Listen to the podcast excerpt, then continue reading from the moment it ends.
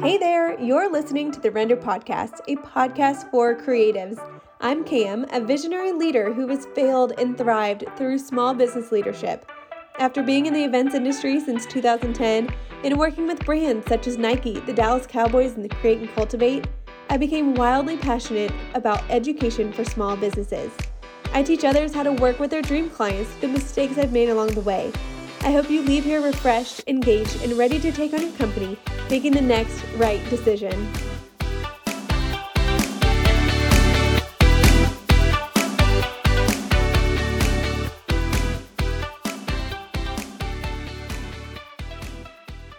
All right, welcome into the Render Podcast. I am your host, Cam, and I'm so excited to have Dana and Courtney with me on the podcast today.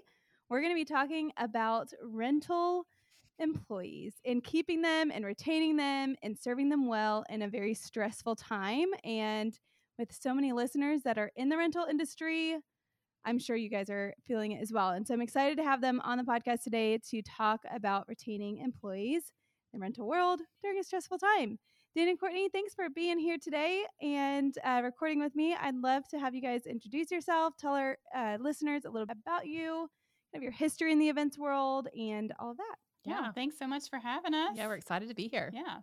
Um, I'm Courtney, and I'm Dana. yeah, and we are uh, sisters and business Yeah. partners, and we've been in the industry for 17 years now. We started back in 2005.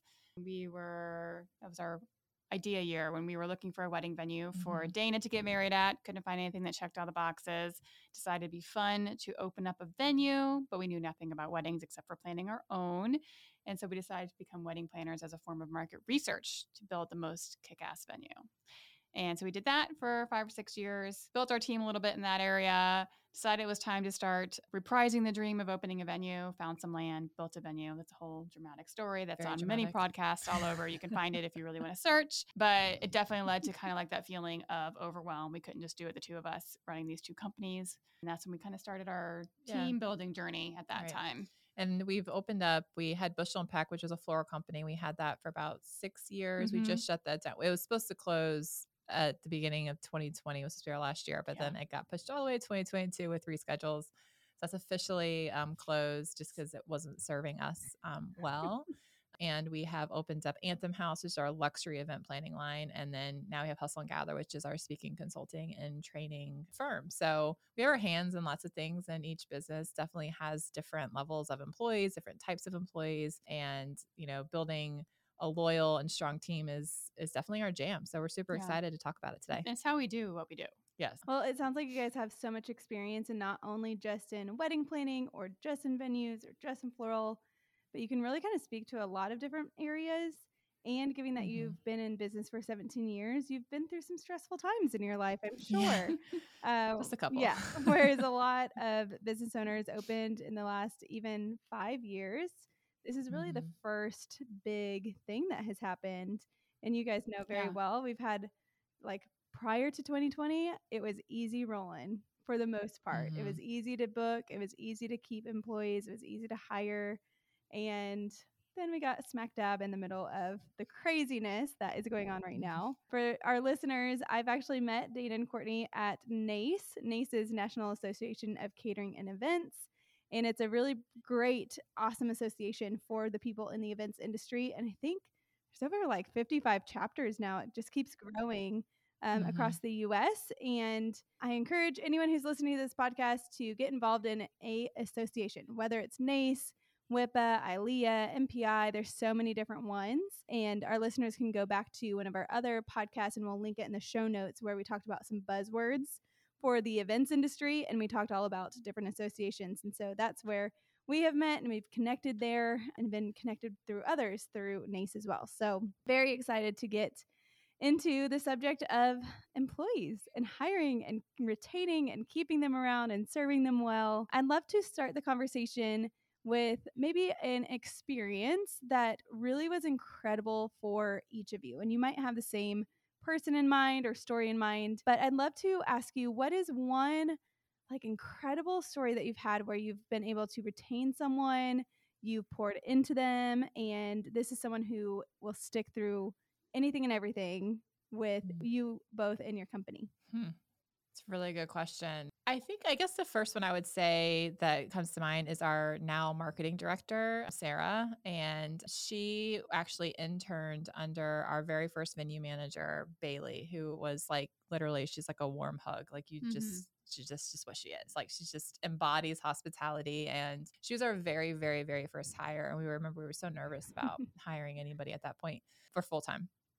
And she just created such a really warm and welcoming environment. She led her, she had two interns a semester, and she led those interns into such intentionality and they were able to grow so much in in that space that Sarah realized this is what she wanted to do. And so we at some point Bailey left because her husband was uh, church planting somewhere in in Charlottesville, so she had to leave. It was very sad. Everybody cried Mm-hmm. um, because this was her dream job. And I remember, uh, so we were hiring, and she's like, "I really think you should like interview Sarah." Well, we Mhm. went through the interview process, and Sarah was top two, but she wasn't the right fit at that time. And she, and I remember I had to email her, and I was like, "I'm really sorry, but like there was another candidate," and she's like, "This hurts a lot." She's like, "But I'll be back." Basically, Mhm. like, don't worry. And she like turned down so many jobs and like hodgepodged her way through the Mhm. next year and a half. Cause I told her, I was like, look, I can see what's coming on the pipeline. I'm fairly certain we're gonna be hiring again in a year, year and a half. Like you'll be our first person we're not even gonna interview. Like you'll be it. Mm-hmm. And she trusted us in that. And she kind of built this that She stayed in the industry.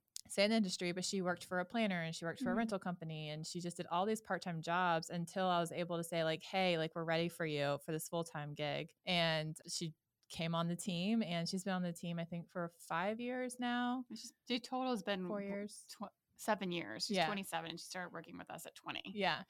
And Yeah. yeah. And what was- what's been what, uh, what I love about Sarah's story is Sarah is such an empath, right? And so we had hired her as a venue manager. And she was great at it. Her her clients loved her, our staff loved her, every single vendor that came across loved her, but she had a really hard time holding the line because she was like she's a type 9, she's a peacemaker, so she had a really hard time saying no and she was so creative. I mean, the girl like just had an amazing Instagram and and we realized that the job that she had, she wasn't she was doing great at, but it wasn't really like her heartbeat. It wasn't like what she really really loved. And so we created this this job for her basically. We're like, "Hey, like we need at this point like our business is so huge. We have all these other companies. We need a creative director. Like, Mhm. are you interested in it? This is what it would look like." And she basically created this position and um, is you know kicking butt at it and doing a great job and so happy Yeah. she's like i don't know she's like the calmest person in our office Yeah. yes Yeah. yeah so i definitely would say that was one of the things where i felt like it was amazing for someone to trust me when she had no reason to really trust me um, it was amazing that we were able to really know her and understand her well to say that yes you're amazing at what you do but this is how you can be even better. This is how you can grow not just mm-hmm. in this industry but as a person and be able to create that that space for her to explore that and to give her the opportunity to to become you know what she is and now. She's like i don't know why i never went to school for marketing. I love marketing. It's you know and so it's just really neat watching her flourish and discover something new that she that she loves. That's so cool. We're actually about to hire, we actually just offered the job to someone very similar story to what you're talking about. Mhm. She interviewed earlier this year for an operations position. We were hiring for director of operations and she interviewed for it. She was great, loved her personality, thought she was great for the culture of her team, but didn't have the right personality for operations. As soon as we met with her in person, we're like, oh my gosh, we love her, but we think she'd be better in sales. Like, we think she would flourish in sales, maybe not as much in Mhm, mhm. operations. And we told her that we said, hey, we like deeply desire having you on our team. Just give us a second. Like, just give us a minute. Let's figure out what this looks like. And we just extended the offer to her literally three or four days ago. She accepted it two days ago. And it was Mhm. cool because we were able to craft this position for her awesome and tell her, you know, this is what we're going to have you do. And just so you know, this is not open to the public. Like, we are not creating this position and having it open. We're not having anyone else Right. interview. We've crafted this position specifically for you because we got to know your personality. We got to know you as a person. And it's been really Mhm. fun to see. She has said over and over, I'm like your biggest render fan. Like, we freaking love you. Like she said, I like every single post that you do. I engage in everything. I share everything Yeah. with you, with my friends, with my community, because I am just like your biggest fan. And we we just thought that was so incredible that someone already is like desiring to be here, and then her personality Yeah. being able to put her in a position that we think is going to be Mhm. best and flourish best for her, which is cool because hiring doesn't typically look that way. Right. Right. Typically, it's here's a job, here's the job description, apply for it, Mhm. interview, whatever your process is, and you either hire them or you don't. It's not often that you get someone who's so good that you want them culturally on your team Yeah. because of team culture, and then you mm-hmm. just figure out how you get them on your team, which I think that's incredible. And we're super excited to see what she does on our team soon. Yeah, and I think you've like literally hit the nail on the head and it's the thing that we talk about so often when we talk about retention and company culture is understanding who your employees are. The Mhm. people we were not able to retain because we're not perfect. Spoiler alert. We have Right. lost employees that made terrible hire decisions. Yeah. And those people were because we never took the time to understand who they were. It was normally a rash decision. It was quick. It was knee jerk. It was like, I need somebody. You look great. You have, you look cute enough or you're smart enough or whatever the case may be. Like, come on, let's do it. Yeah. And I, we didn't take into consideration like who they were at a very, very core level of who they were and recognize that they were not going to be successful in that position ever, Mhm. no matter how much training we did. Right. Um, so I think that's like for us when we're talking about our team, and now anytime we we even hire a single person, they immediately take a personality test because I need to understand at least on a basic level, right? Yeah. Mhm. What makes you tick? Right, Mm-hmm. and how and What personality test do you guys use? Right. Any big Enneagram fans. Enneagrammers, Nice. Yeah. Yeah. We use Enneagram too. Yeah. I love it. Yeah, I feel like it's like it's very like accurate, but I also think there's room for growth in it. Like I, I love Mhm. that it says this is kind of how you feel, but it's all to me, it's it's also based on experiences. So you can kind of apply that in different ways. So it's it doesn't pigeonhole somebody, Right. um, which I think is super helpful. Right. Well, and it's cool because you might be, let's say, a four, but there's so many different variations of what a. Yeah. four is. Yes. And depending on the positions that you've held for other companies in the past, that helps mold like what responsibilities you have, what leadership styles you've had the chance to be a part of. And it we have four Enneagram fours on our team. wow. and they're all so different, but they also Yeah. we we've got a lot of creative juices flowing, I will say for sure. Um, and it's incredible because they're each their own Mhm. individual person, which I guess is Enneagram four. They are individualists, but they all have great strengths and great ways that they can kind of help each other and and work around each other to make Yeah. our company what Yeah, it is, which is really cool. Yeah. Yeah, I'm a huge fan of doing the personality test just to understand, even like from the interview stage. Mhm. We ask for that in the application Yes. We do too. just to understand who you are. And it's not something that we're like, oh, well, you're an eight, so I'm not going to hire you. It's just what what are eights? Right. What are sixes? What are nines? And how is that going to fit for this team? And sometimes it helps for a position. Like the girl that I'm about to hire, she's a two, and our operations uh, director that we hired is a four. And not that a two can't do an operations type of role, but they're going to be so much more flourishing in a sales position where they have that connection and that Mhm. community that they're trying to. Right. build with relationships. And it didn't necessarily pigeonhole into that, but it definitely helped us understand okay, this is her, you know, how she shows up and how she communicates. And it's really fun to use those. Big, com- a big promoter of using the personality quizzes. What number are you? I'm a three, Okay. Okay. Yeah. wing four, Yeah. Okay. but through and through a three for Yeah. sure. What about y'all? I'm an eight. I'm a seven. Yeah. Nice. Mm-hmm. Love Yes. it. Yeah. So it works well. It's actually a, a good combination for partners. Um, Very big picture very over here. balancing. Very Yes. nitty gritty over here. But it took us a while to understand that we were different Mm-hmm. and that how we communicated was differently and our expectations were different and how you can say thank you to me is not the same way I need to say thank you to Courtney. Like Yep. it's just Totally true. Yep. very different. Yeah, Yeah. Same. My um, right hand gal, Kaylee, who's on my leadership team, she's been with my team for almost five years now, which is crazy. Um, she's a four, and it's so cool to have someone who's on your team that's close in leadership, who's a different Mhm. Enneagram number because I might be a little more cold when my communication comes on certain things, where Mhm. she's able to come in and say, you know, I would have maybe said that a little different. Mhm. Or let's like think about this differently. And Mhm. it's cool because it, we're like a yin and a yang to each other. Yeah. Whereas I assume that you guys are both the same. You both can make really great decisions and see each other's blind spots. right. And I'm a big proponent of get as many Enneagrams on your team Yeah. as possible Yes. and help diversify how your communication happens, Mhm. where your team culture goes, because it's important to have all of the Enneagram numbers are very important. Yep. And if you all, if your Enneagram numbers are all threes, everyone's a three, it's gonna probably not be the greatest. Be very stressful. stressful environment. Yeah. Be so stressful. Yeah. You get a lot of shit done. You would get a lot done, but it Mhm. would be yes, very competitive. You'd be very burnt out. Yeah. Yes.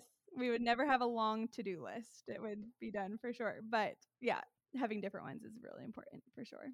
Dana, what about you? Do you have an example of someone that you guys have hired or someone who's been on your team that has been like a really great experience and maybe even expanding maybe on Courtney's answer of uh, what happened like what were the proponents of her being in your pipeline of someone to hire? Was it the marketing that you guys have done to set up your business? Was it the community that you've built to attract that kind of a person? Was it getting to know her?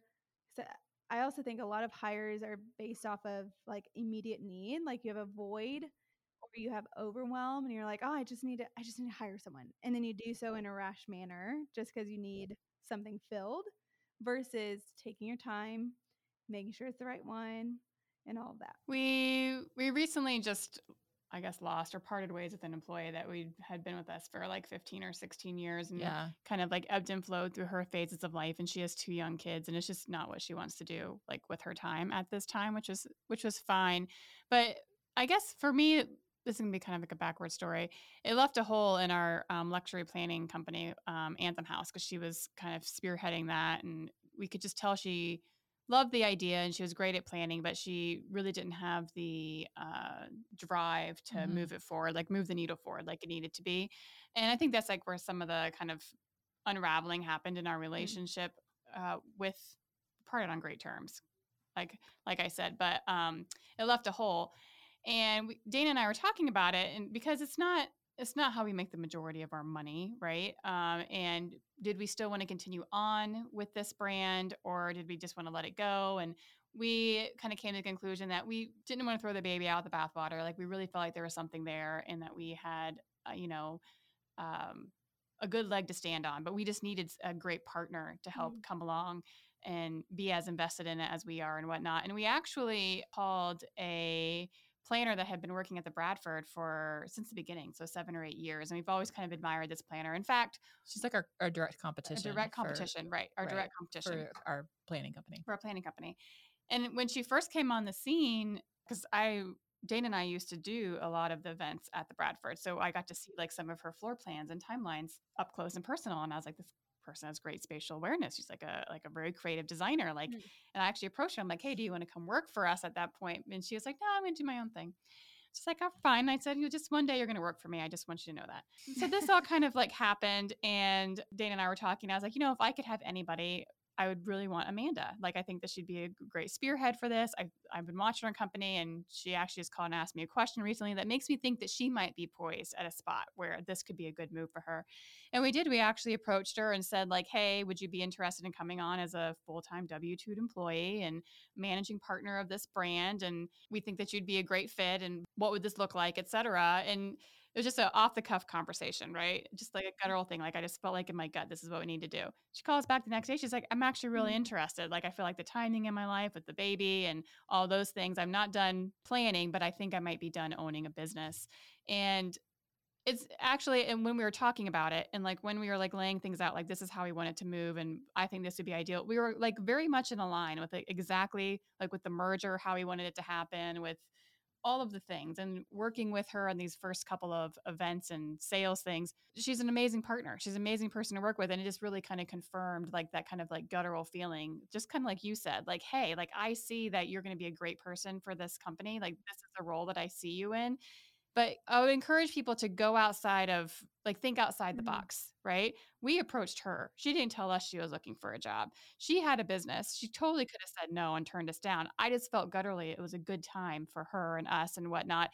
I think that when you're looking for Mhm. those people, you don't have to even look in that the same kind of indeed put out a job offer, look for a resume, go out there and ask some questions. Someone might say yes, and it's going to be like that dream person. Right. You know what I mean? And the stars just might align for you at that moment.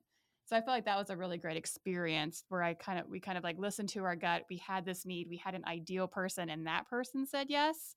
That really gave us a lot of confidence and Right. But I think hiring. really like what it what it came down to, to as well is obviously like we are approachable people in the industry, but she has worked with our team for years. Right. For seven years, she has worked with our team at the Bradford. She sees how happy our employees are. Like Mm. we have created a great relationship. We've created a great company culture. And so for her, it was super exciting to walk into that office. Like she was like, I can't wait to have colleagues again and it, it was she wasn't nervous about it because she clearly knew like what our company culture was all about and she was already on board before we even hired Right, her she was on board and there's a lot of people and i feel like and i this sounds super cheesy i'm sorry but Yeah. i feel like you know it's like that old adage of like you kind of like when you're so happy and joyful like it kind of shines outward and i feel that way about business is that when you are running a company that is honest with integrity you're treating your employees well your employees just emit that and everyone wants to be around that it is like a literal magnet like people are coming to you saying like how can i get a job here what can i Mhm. do like i want to work with you everyone's so happy um and it you know and it takes it takes a lot to get there certainly and it takes definitely um some trial and error to get there but yeah, um, I think that was another point that like that kind of she, it was an easy yes for her because right. she we knew what she her. we didn't have to convince her Right. because she's like your company is amazing and I want to be a part of it. Yeah. Right. I love that you were talking about having that gut feeling Mhm. because I think that's really important. And sometimes people don't actually pay attention to their gut feeling. They just think, like, okay, on paper, this is how it should go. And especially in such a feeling world of business that we're in, the events industry is just a feeling type Mhm. of business. Like Mhm. you feel lots of emotions and and there's a lot of emotions that run high in events, especially weddings. And being able to use your gut is super important, not only for employees, but even for like acquisitions of other um, companies that you want to mold into your business or um, specific services or products you want to launch within your business or things like that. Having that gut feeling is really important. And then leaning on that to kind of guide you a little bit more. yeah, Um, Definitely. because you never know unless you Mhm. ask. Right. And the worst you can say is no, or the worst that could happen is that you launch this thing and you realize it doesn't work and you're like, all right, cool. Like Yeah. learn from that. I'm gonna move, Move on. on. Yep. I'm gonna try something else. Mhm. And it's just trial and error. Yes. Um, I know that we've had employees that we've hired because of gut instinct. And then we've had um, companies that have bought out because of gut instinct, other rental companies locally. And it was just a question of, uh, I had one company that approached me and they were like, Hey, I'm selling off some of these products because I just don't need them anymore, but your company might thrive using these. And I'm just selling off a few pieces. And I was like, All right, let me come see it and, you know, try to make sure that it's going to work for my company. And she, I could tell that she just was overwhelmed by rentals. She, uh, her primary business was floral. And then she had rentals just for her floral clients if they needed them. And I was like, Do you have anything else? Like, anything else that you want to sell off? And she's like, Oh my gosh, I have so much stuff. Like, there's so much that I have. It's so overwhelming. And I said, I said, What do you think if I took it all? Like, what if I just bought it all out from you? Mhm. And when you need it, when your clients need it, you can rent it from me. I already have a rental company. I already do it really well. I already have people that it work for me. I have a warehouse. She had like five big storage units that was 20 minutes away from her studio Mm. to store it all. And I said, it's a headache because I remember being in storage units. Totally get it. Why don't I take it all? And she, like, you could see her shoulders just Mhm. yeah, like deflate from being up Mhm. into her ears because she was so Mhm. stressed about it. And she wouldn't have thought it. And she says now, I wouldn't have even thought about it if you wouldn't have said it. I just thought this was just part of my business. And it was just one of those things that I had just had to deal with. And Mhm. Right. it was so great. And we bought it out. And now we rent all the time to them. And it's Yeah. great. yeah. So, So win win. you never know. Yeah, you Mhm. never know. You just Yes. if you have a gut feeling, if you have that question, the worst that can happen is they say no or maybe you invest a little bit into this thing and it doesn't work and so you invest in something else and it flies off the shelf and it's like an Yeah. incredible thing so leaning on your gut is super important and important. sometimes we just need that little reminder of that gut feeling yeah. even though it's you know second nature duh we should be using our gut sometimes while also being logical you Yeah. can't always lean on your gut um, all the time but Yes. using it often is is important for sure yeah i love Yeah. that um, and then you were talking about the m- culture that you're able to show. I think that's incredible and especially for both of our scenarios where we had someone that we had a position for we just weren't ready to hire yet.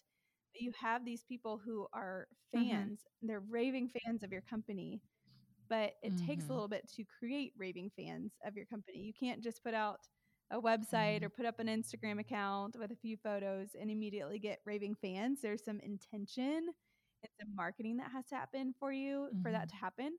What are a few things that you guys have done specifically that have attracted raving fans of your business? And this could be employees or clients but how do you create this community of people who really desire to work with your company or work for your company? Yeah, I think the first thing, and this is, and we hear this often, is you have to be approachable. I know that everyone probably in the industry has a story of when they went to probably a networking event and they tried to approach somebody and they were like snubbed, like they weren't good enough or they were too Yep. new or like like that kind of eye roll, like who are you? Like I don't need to talk to you, Mhm. like whatever.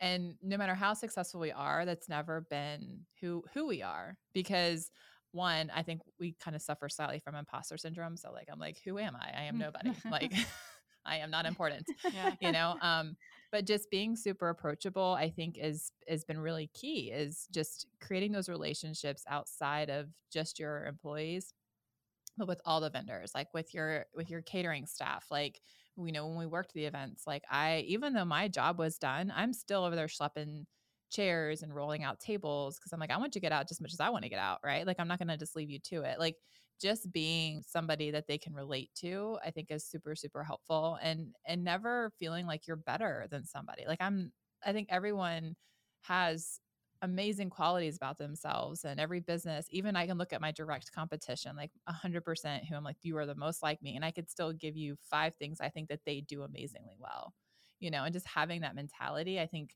really emanates that in the way you talk to people and we're not we're not a we're pretty much an open book like someone will come up and ask us a question like i'm not gonna be like well that's gonna be a hundred dollars to me to tell you my story like no Mhm. yeah totally Use I wish that I got paid a hundred dollars every time I told my story. But, like, it's like, sure, you want my accountant? Here's who my accountant is. I love them. This is my great CRM. Highly recommend it. Am I going to give you trade secrets? I'm not going to give you trade secrets, but I'm not going to sit here and hold everything so close to the chest. You know, I'm going to be open with you Right. and say, like, "Uh, I don't think this is a great idea. Like, maybe you should think about doing it this way or whatever. Um, so that's one thing I would say, just be approachable. Right. Yeah. I think definitely doing what you do like with integrity. Yeah. You know, I think Yes. that we put a lot of effort into the products and the services that we put out and whether that be like from client experience to SOPs to how we train our people, like everything's done to the best of our abilities. And I think that people want to work for a company that strives for excellence because I mean it means they're one, you want someone that strives for excellence to work for you, but also there's longevity in that. Like there's security in a company that you Mhm. know is kind of doing the right thing and like moving those needles forward. Yeah, I thought when you said integrity, I mean honesty is the biggest thing too. Very I, honest. I think that I'm not afraid to say that I made a mistake. I don't like it. Yeah. Like I don't like admitting that I'm wrong, like at all. But I'm not afraid to say it. Like I'm not. I can take a moment. I can take a beat. Right. I can get my emotions under me, and I can say, like, I really effed this up. And this is not your caterer's fault. This is not your florist's fault. This is my fault. Let me fix it. How can I fix it? Whether it's paying somebody back, whether it's writing a groveling apology, whatever the case may be, I'm not going to throw my vendors under the bus. And that's definitely how we train our staff as well. And it's and it's we a- have to pause this little occasion Right, here right. on our office group chat. Sterling just got engaged. Oh, One of our oh, girls just got engaged, and it's all in the group chat. Like oh my gosh Yes. funny. Sorry, I didn't that's see so that. exciting he put a ring on it. Yeah. that. Good for her. Yeah. She's very stoked about She that. She was so stressed about that. She's like, She is not. yeah, Yeah, there's not like literally that that, video in our group chat. is in our group chat. It's a meme in our group chat right now. oh my gosh. Yeah. um, but yeah, I mean, love that. Yes, so but honesty, it's so hard, and I really think that, and I'm not going to create stereotypes at all because I don't, I don't think it's generational. I think it is, I think it is young professionals in general. It's really hard to take ownership of your mistakes because you're afraid of every mistake you make is going to be the last one, right? That it's going Mhm. to be, it's going to end your job, and that's an that is a valid fear. And so for us, it's creating that culture that like I'd rather you come to me and say, I totally effed this up, dude. Like I messed this up so bad. Here's how I'm gonna fix it. Or can you help me fix it? As Mhm. opposed to trying to cover it up and pretend like it didn't happen or say, like, oh, that wasn't me. That was that vendor, or that was Yeah. that thing, or whatever. Like just admit it. Like let's figure it out together. And I think that for us it's just that understanding that nobody's perfect, right? Mhm. and I'm not perfect. I don't expect you to be perfect. So let's figure out how to like work together to fix this problem that we now have. Well, that's important in the training process, especially in the very beginning. I know in our team, we encourage people that look, you're human. Mistakes are going to happen, and it is what it is. And Right. you're going to go through all this training, and then you're going to get out of training, and then you're going to be on your own doing something or talking with a client, or you're on site somewhere, and something's going to happen. Know that it's okay. And we've got a great Mhm. team and a great support behind you. We're not going to think that you ruined everything or you're not going to be um, reprimanded horribly and you're not going to lose your job over something there are a few things that you might lose your job over you know if you are going to Mhm. Right. like get high and go wreck our trucks right. Right. Can't do that. kind of yeah it's kind of a now you're uninsurable. Yeah. yeah yeah that's a big thing so there are like we're very honest there are a few things that these just can't happen Mhm. Right. but know that most things that might be a mistake or something that you didn't do all the way or uh, fell short somewhere know that we're all human it's going to happen Yeah. Mhm. and people will i mean our industries while it's a large industry are also very small as well and so if another vendor sees that you are blaming them for everything or you're the blame game shamer of Mhm. you know well it's the dj's fault or it's the floor's fault or it's the venue's fault or you know all these things word will spread and Mhm. people will talk about it and they're going to say well we don't like to work with them because they just blame us for everything that you know is wrong with their company and so or they will hear you talking bad about your own team there's a Mhm. lot of companies that i've seen not a lot but there's been a few that they will bash their own team Yep. when Yeah. they're not around and i'm like oh my gosh these are Yeah. your people Yes. Mhm. Yes. you that- should not be talking about them like that so so so true. I mean, so true. It, and it's hard. It's hard to hear it. And and then a lot of times I waver between do I say something to the owner? Do I let it Right. ride? Like what I want to know. We've said something a couple times. Yeah. Uh, we were at a, a restaurant that has like a venue up top for Mhm. rent. And one of the employees was talking badly about one of their clients that they had just got off the phone with. Mm, And I wasn't there, but my team was there. And they're like, Cam, you should probably, like, I just got to tell you what I heard. And it would, like, it made me feel super uncomfortable. And so it was a corporate company that is based in Arizona. So I just emailed her and was like, hey, Mhm. I'm only telling you this because I would want to know. And I'm happy to Mhm. expand further on it. But here's just like the small details of what our team experienced while they were on site. I just want you to know. Like, leave it at that. Yeah. If you have questions, I'm happy to talk to you more. And she super appreciated Yeah. it. She was like, oh my gosh, thank you so much. I would have never Yeah. known. And that's really important because we don't want people thinking, well, that company bashes their clients or bashes their other team members or anything like that. right. I would appreciate that we had it that this team member is no longer with us and it's not for this reason.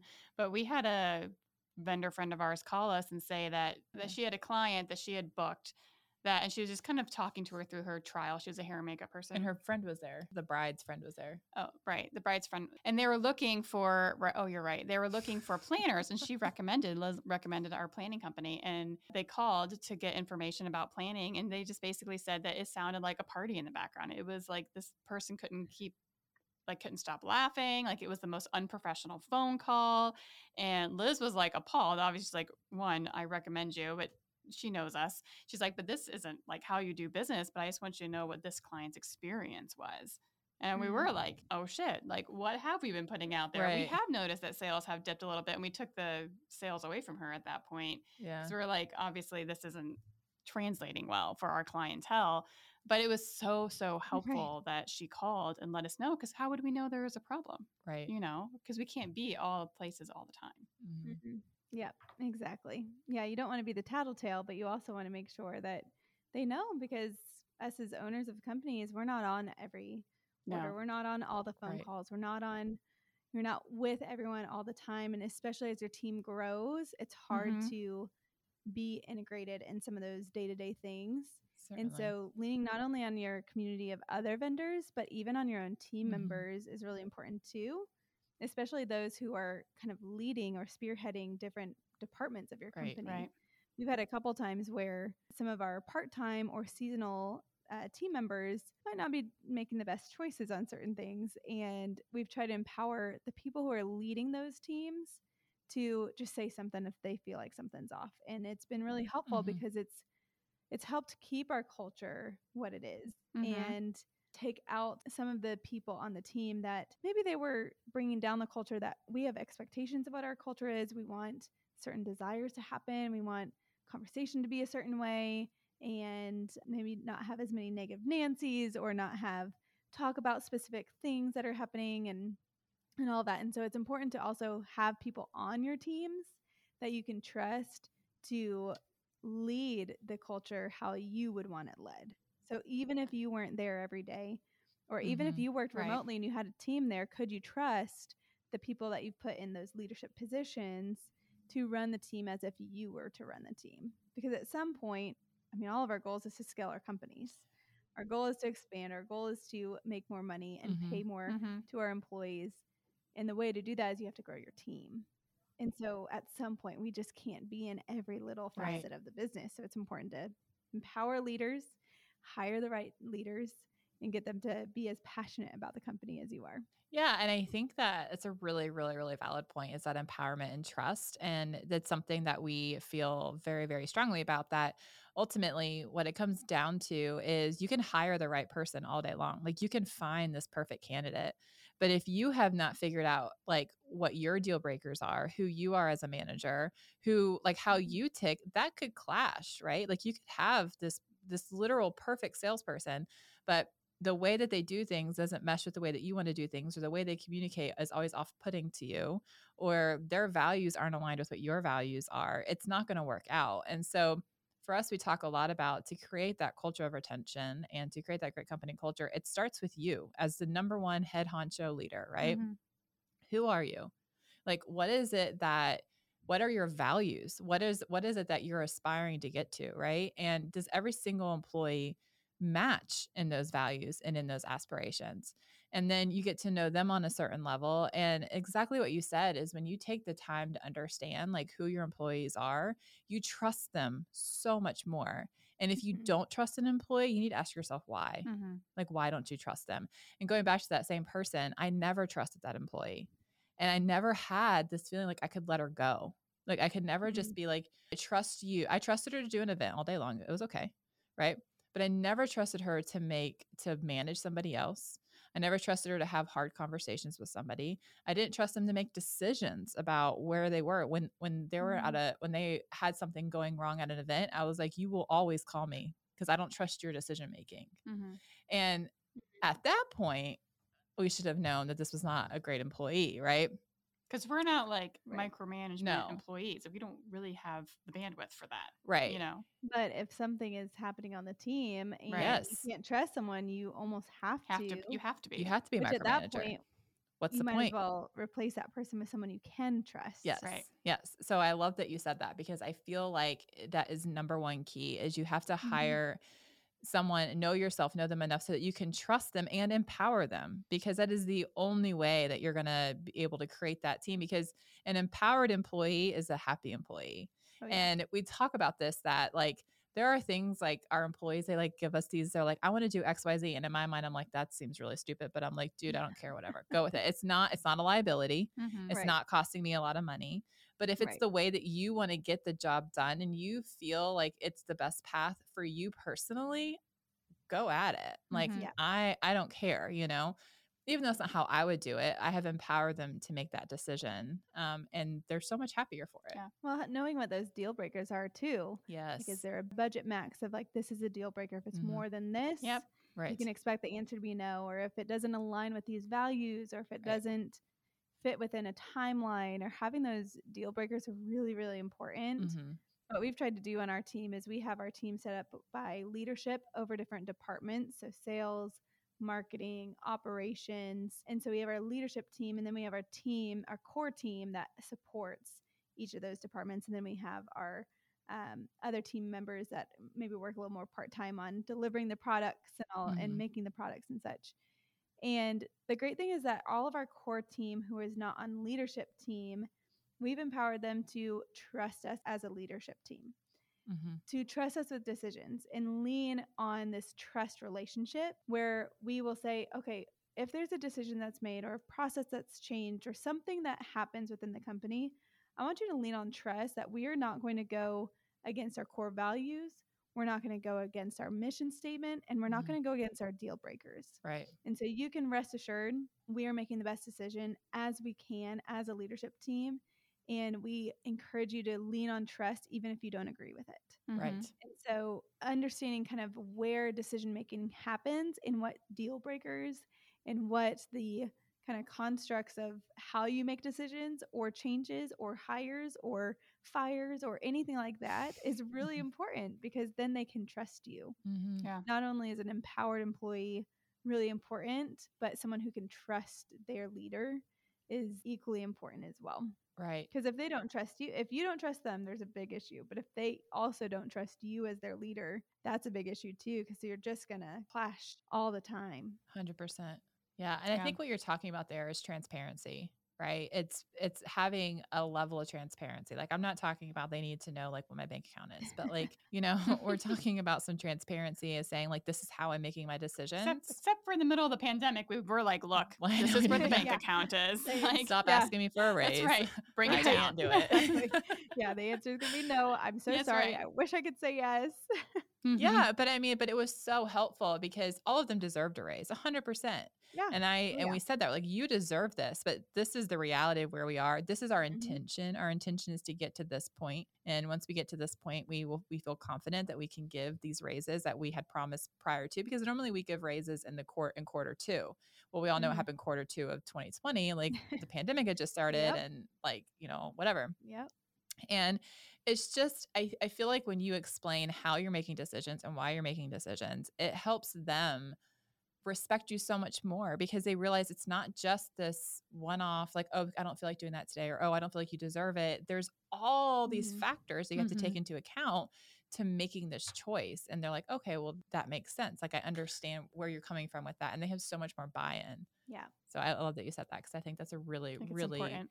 Important point as a owner, a high level manager that transparency will always garner you more trust. Yes.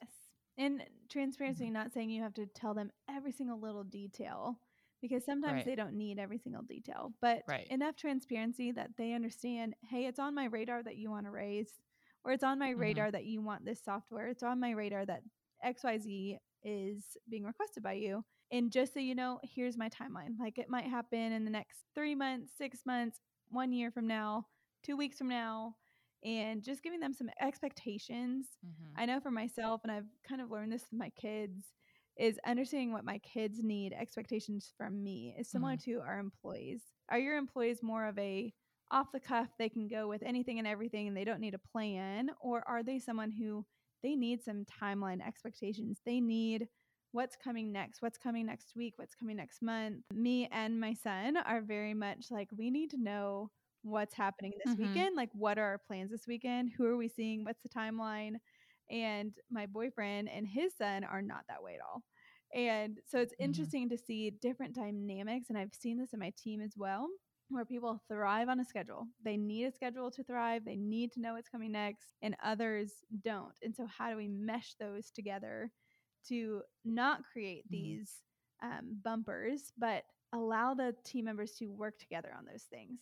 And maybe you like some expectations of timeline well, maybe you won't get every single timeline that you need done, but let's try to strive for that. And I know you over here, you really like to fly on the seat of your pants, but maybe we can build in a little bit more expectations with that. And meshing those together is really important. Mhm. Mm-hmm.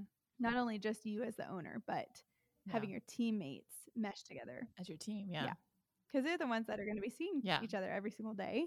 We're communicating every single day, whereas Right. you might not be communicating or seeing them every single day like everybody else on the team. Right. And I think that's really key too is understanding your team dynamics to be able to mitigate Mhm. things because you act a lot. Mhm. Sometimes I'm like, I feel like I'm a parent. Like I'm like like playing interference with these two people. Yep. And the thing is, is that our teammates respect each other so much Yes. that they it's like they tiptoe around things. And I'm and I'm especially um like Sarah, who's our peacemaker, she tiptoes around conflict. And I'm like, Sarah, what's bothering you? Yeah. What is it that's annoying you? She's like, Well, this is what really frustrates me in a meeting. I'm like, fair. All right. This is how this person thinks. This is why this is happening. Here's how we can structure it so she doesn't feel so she still feels heard. She still feels like she's a, has a great place at the table, but she's not stepping on your toes Right. because that's what you feel like is someone's stepping all over your toes. Right. And them creating not only having this space where they feel like they can bring that to your attention and they and it's safe and, and I'm not going to go to the employee and be like, oh my God, Sarah, I get so upset when you do blah blah blah blah. Right.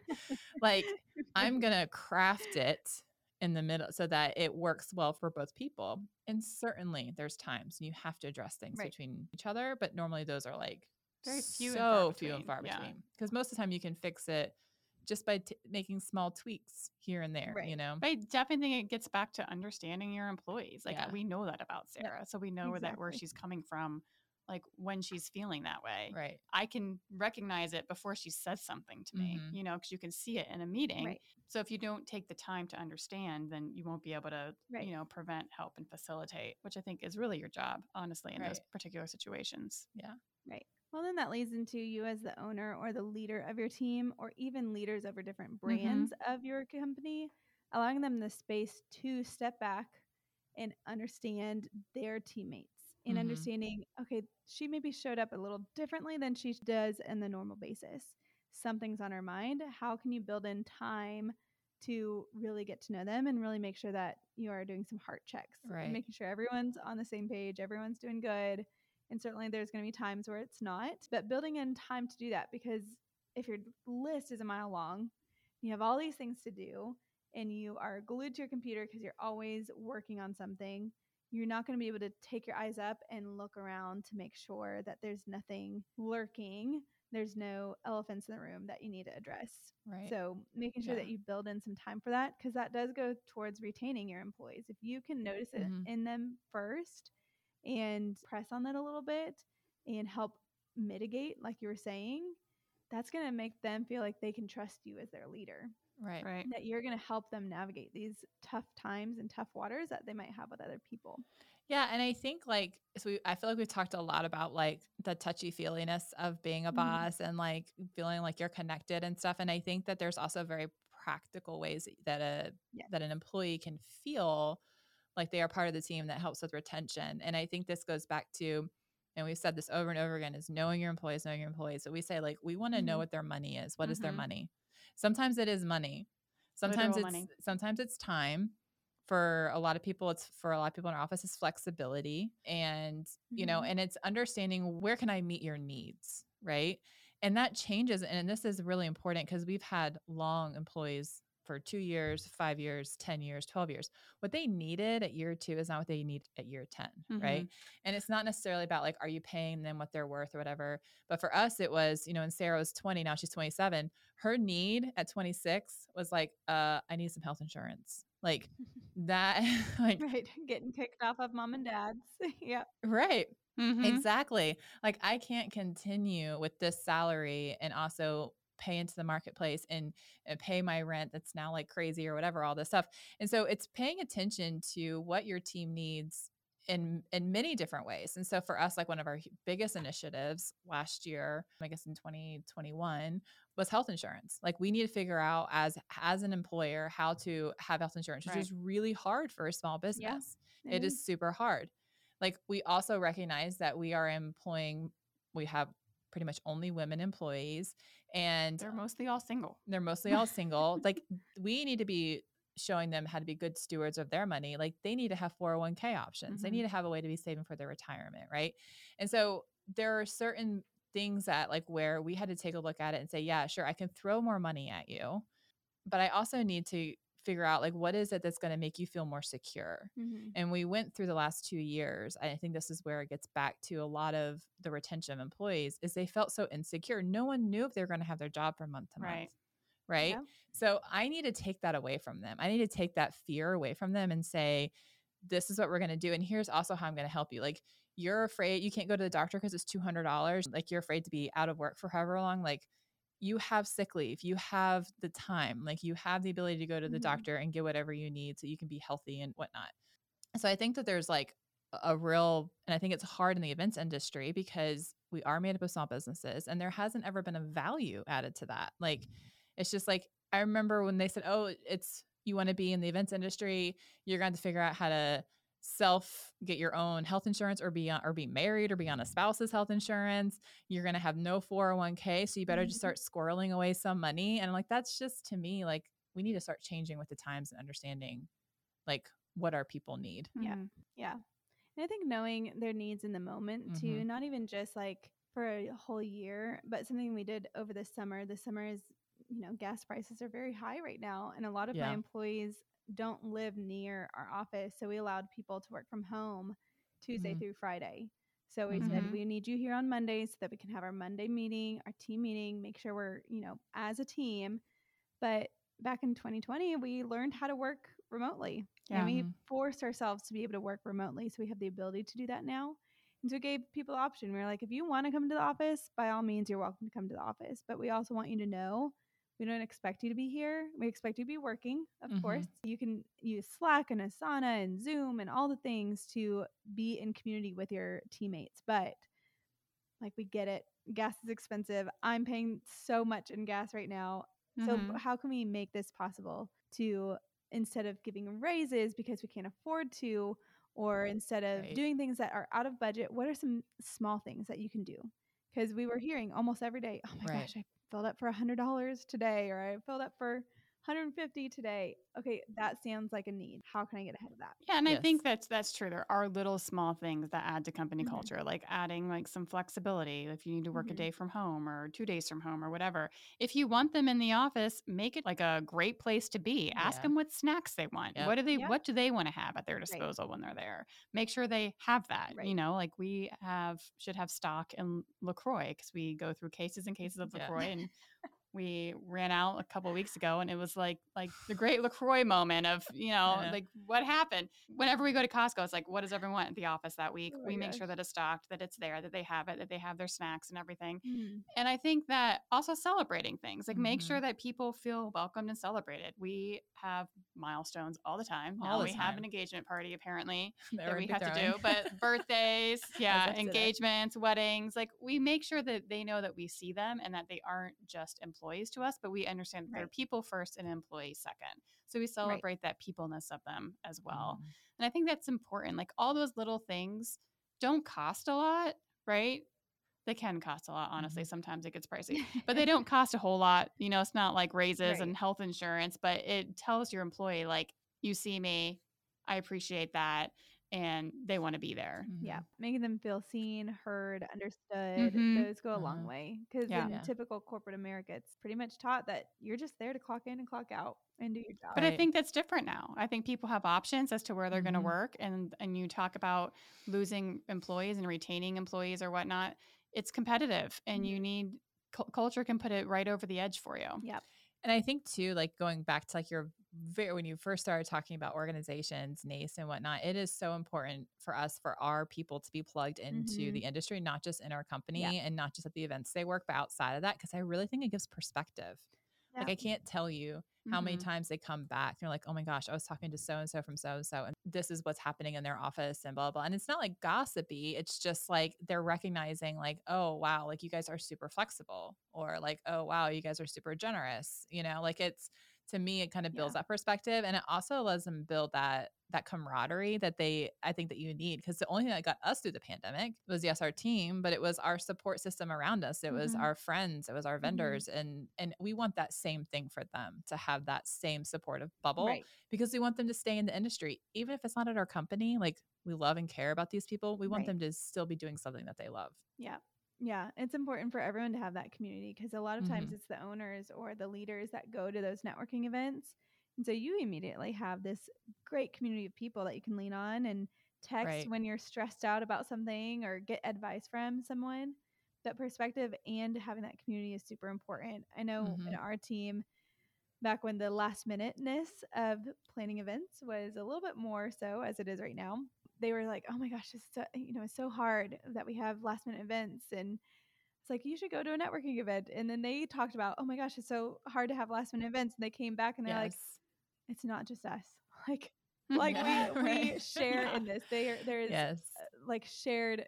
frustrations that we have in the industry it's not Yes. just you it's not this Mhm. lonely island of like oh my gosh this is horrible in our business but Mm. it happens to other people too. So it gives them perspective, which is super, Yeah. super important. Yeah. Yeah. When we like our NACE budget is insane. Like Mhm. because our we give everyone the option of going, but not everyone's a member. We have five members. Five members. That's like kind of like we're like that's enough. Yeah. Um, but like every month, I mean, we're spending 500 600 dollars at an NACE meeting, but it's worth it. Right. Like they find so much value in Mhm. it, and you know, obviously, I mean, we're like we've drank the Kool Aid, but like the NACE education is great. It, kind of helps them do their job better, but it creates that Yeah. network and that community that we want Yep. for them, so they can so they stay in the job ultimately. All right. We're going to finish this with one of my favorite questions when we talk about Okay. employees and retention and getting them on. What is your favorite interview question that helps you understand that person more? Oh, it's a good one. My husband actually asked me this a couple months ago because he was interviewing somebody. I like the question of what did you not like about your last position and why? Like, what was your least favorite thing to do in your Mhm. last position and why? Hmm. Such a good one. Because I think that it's important to know like what they don't like, and if it aligns directly with the job description you're looking for right now, then I don't want you here, right? Right. Right. And also, I think it lets you know kind of like their optimism level, like And how they answer how they it. answer it. Yeah, like Yeah. how if they're like catty or not. Because it's not so much Yeah. about like it is about what they say, but also like How how, they they, say it. reflect on it. Yeah. Right. You know, so Yeah, one of that's a good mine one. is very similar to that. It's what about your last or one of your more recent managers or supervisors? Mm, What is the best advice you can give them? Mm, that's, that's good. a good one. Mhm. That's a good we've one. got some really great. It's helped I'm me sure. for sure. Some of their answers, I'm like, oh, that's really like, I should probably do that. Mhm. Yeah, mine is probably name a time when you had a conflict either with a client or a colleague, and how did you resolve it or come to a mutual understanding? Because that Mhm. helps me understand their problem solving skills. Because you know, Yeah. events is all about problem solving and collaboration. So, That's incredible. mhm. Okay, last question. What is something that is in unique in your hiring process Mm. that you will do every single time? Like is there something outside of just an interview or just an application that you do in your hiring process Yeah. that is tried and true? This is how it should be done. We do some sort of. I'll answer for both of us. Uh, Is we it the do. same answer. Is it? I don't know. We do some sort of team activity. So Yes. whether that be like a breakfast or a lunch or It like is there's same some answer. social situation that we Mhm. put them in with the team. with the team. And then Before we before they're hired. before, they're, Before they're hired. hired. Yeah, this is before they're hired. Yeah, Mhm. so we've got we have a pre-interview process. We have we it's only multiple rounds. Like second round, they've made it through the third round, or maybe the third round is possibly this social situation or whatnot. You normally narrowed it down to like two, two or three, two or three right people, at this and then we have the team weigh in, and then because it's company culture is so important to us. Like it is Mhm. the thing that moves our company forward that when we hire somebody it affects the whole team so i want to make sure that they're going to be a great fit i Mhm. also want to hear everyone else's perspective now ultimately like it's up to dana and i you know who we're going to hire or not hire but it's really helpful to hear what everyone else sees and picks up on. During that Yeah. time And I will tell you, the only hires we've ever had issues with is when we have not done that. Yeah. Really? Mhm. Yes, So hundred it's tried and percent. true. that You have to do it. Have to do That's it. It's interesting. We always do a team lunch on their first day. Mm. Well, by like then it's too late you've already hired them I know, right? What if they don't like the rest of the team? that's right Yes. Yes, I but like it's, it's really helpful too. And I think for us, especially if we have a really, really qualified candidate and we really like them, Yeah. and sometimes we've narrowed down just to one person. We're like, hey, we think this is the person, but we're just like making sure. Um, it helps us understand like where their desk should be, like who are they getting along Mhm. with, sure. like who should be managing that person, Yeah. right? Who's going to be the best manager for for them to be the most successful and seeing those interactions. It's really helpful just to fine tune it because we you know, in those situations, no one's ever come back and be like, I hate this person. But I'm like, oh, well, this person and these people like are right. like could not stop laughing and had a great time together. Like they should be on a team somehow. And how can we make that Right. happen for them? So That's cool. it's helpful. hmm I love that. Thinking for future. That's Yeah. awesome. It's good. It's um, good. You get- a much yeah. different perspective on somebody when you're not just sitting in like a rapid fire interview back and Yeah. forth thing, and Yeah. everyone at the table can ask questions. yes. Well, then There's- it takes a little bit of that pressure off Yeah. too Yes. of like a one-on-one or two-on-one Mhm. interview. There's always Just food, there's like- always drinks. Yeah. So you have to have alcohol and you have to have good food. Like that's required because you just got to get them to Yeah. loosen up and not be so like stuffy, Yeah. you know? Right. Right. Yeah. Exactly. We've had some people show up for a warehouse position interview in like a full suit, and we're like, uh, you're not going to be wearing that. in a warehouse. It's a little hot out there. Um, one of my favorite things that we do in our interview process is we do a project related to the position that they're interviewing for. Mhm. So for our sales, we'll give them a mock project. We do design decks and quotes for our, our rentals and floral. And so we'll have them do a mock. We'll show them a few images, show them a little bit of the like the direction we want to go in, and have them write a couple mock emails. Or for like our marketing positions, we'll have them create a marketing campaign, whether it's you know, we want you to do one Instagram post, one Instagram reel, a Pinterest image, and you know, um, email marketing, whatever it is. And so we do it like a little project related to Mhm. whatever position they're going into. That shouldn't take them too much time, but enough time to where we can understand how are they going to approach this task that is going to be a normal task that they have, Mhm. and does their look that they're doing or their words that they're choosing align with our brand Right. um, certainly a lot of that comes through training but they should also know a little bit about our company a Mhm. little bit about our brand and who we are and how we talk before they get to that project so Yeah. that's one of our favorites i like the dinner happy hour or something yeah.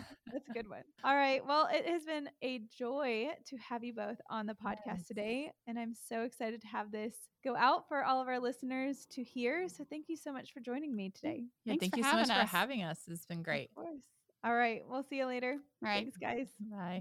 Bye.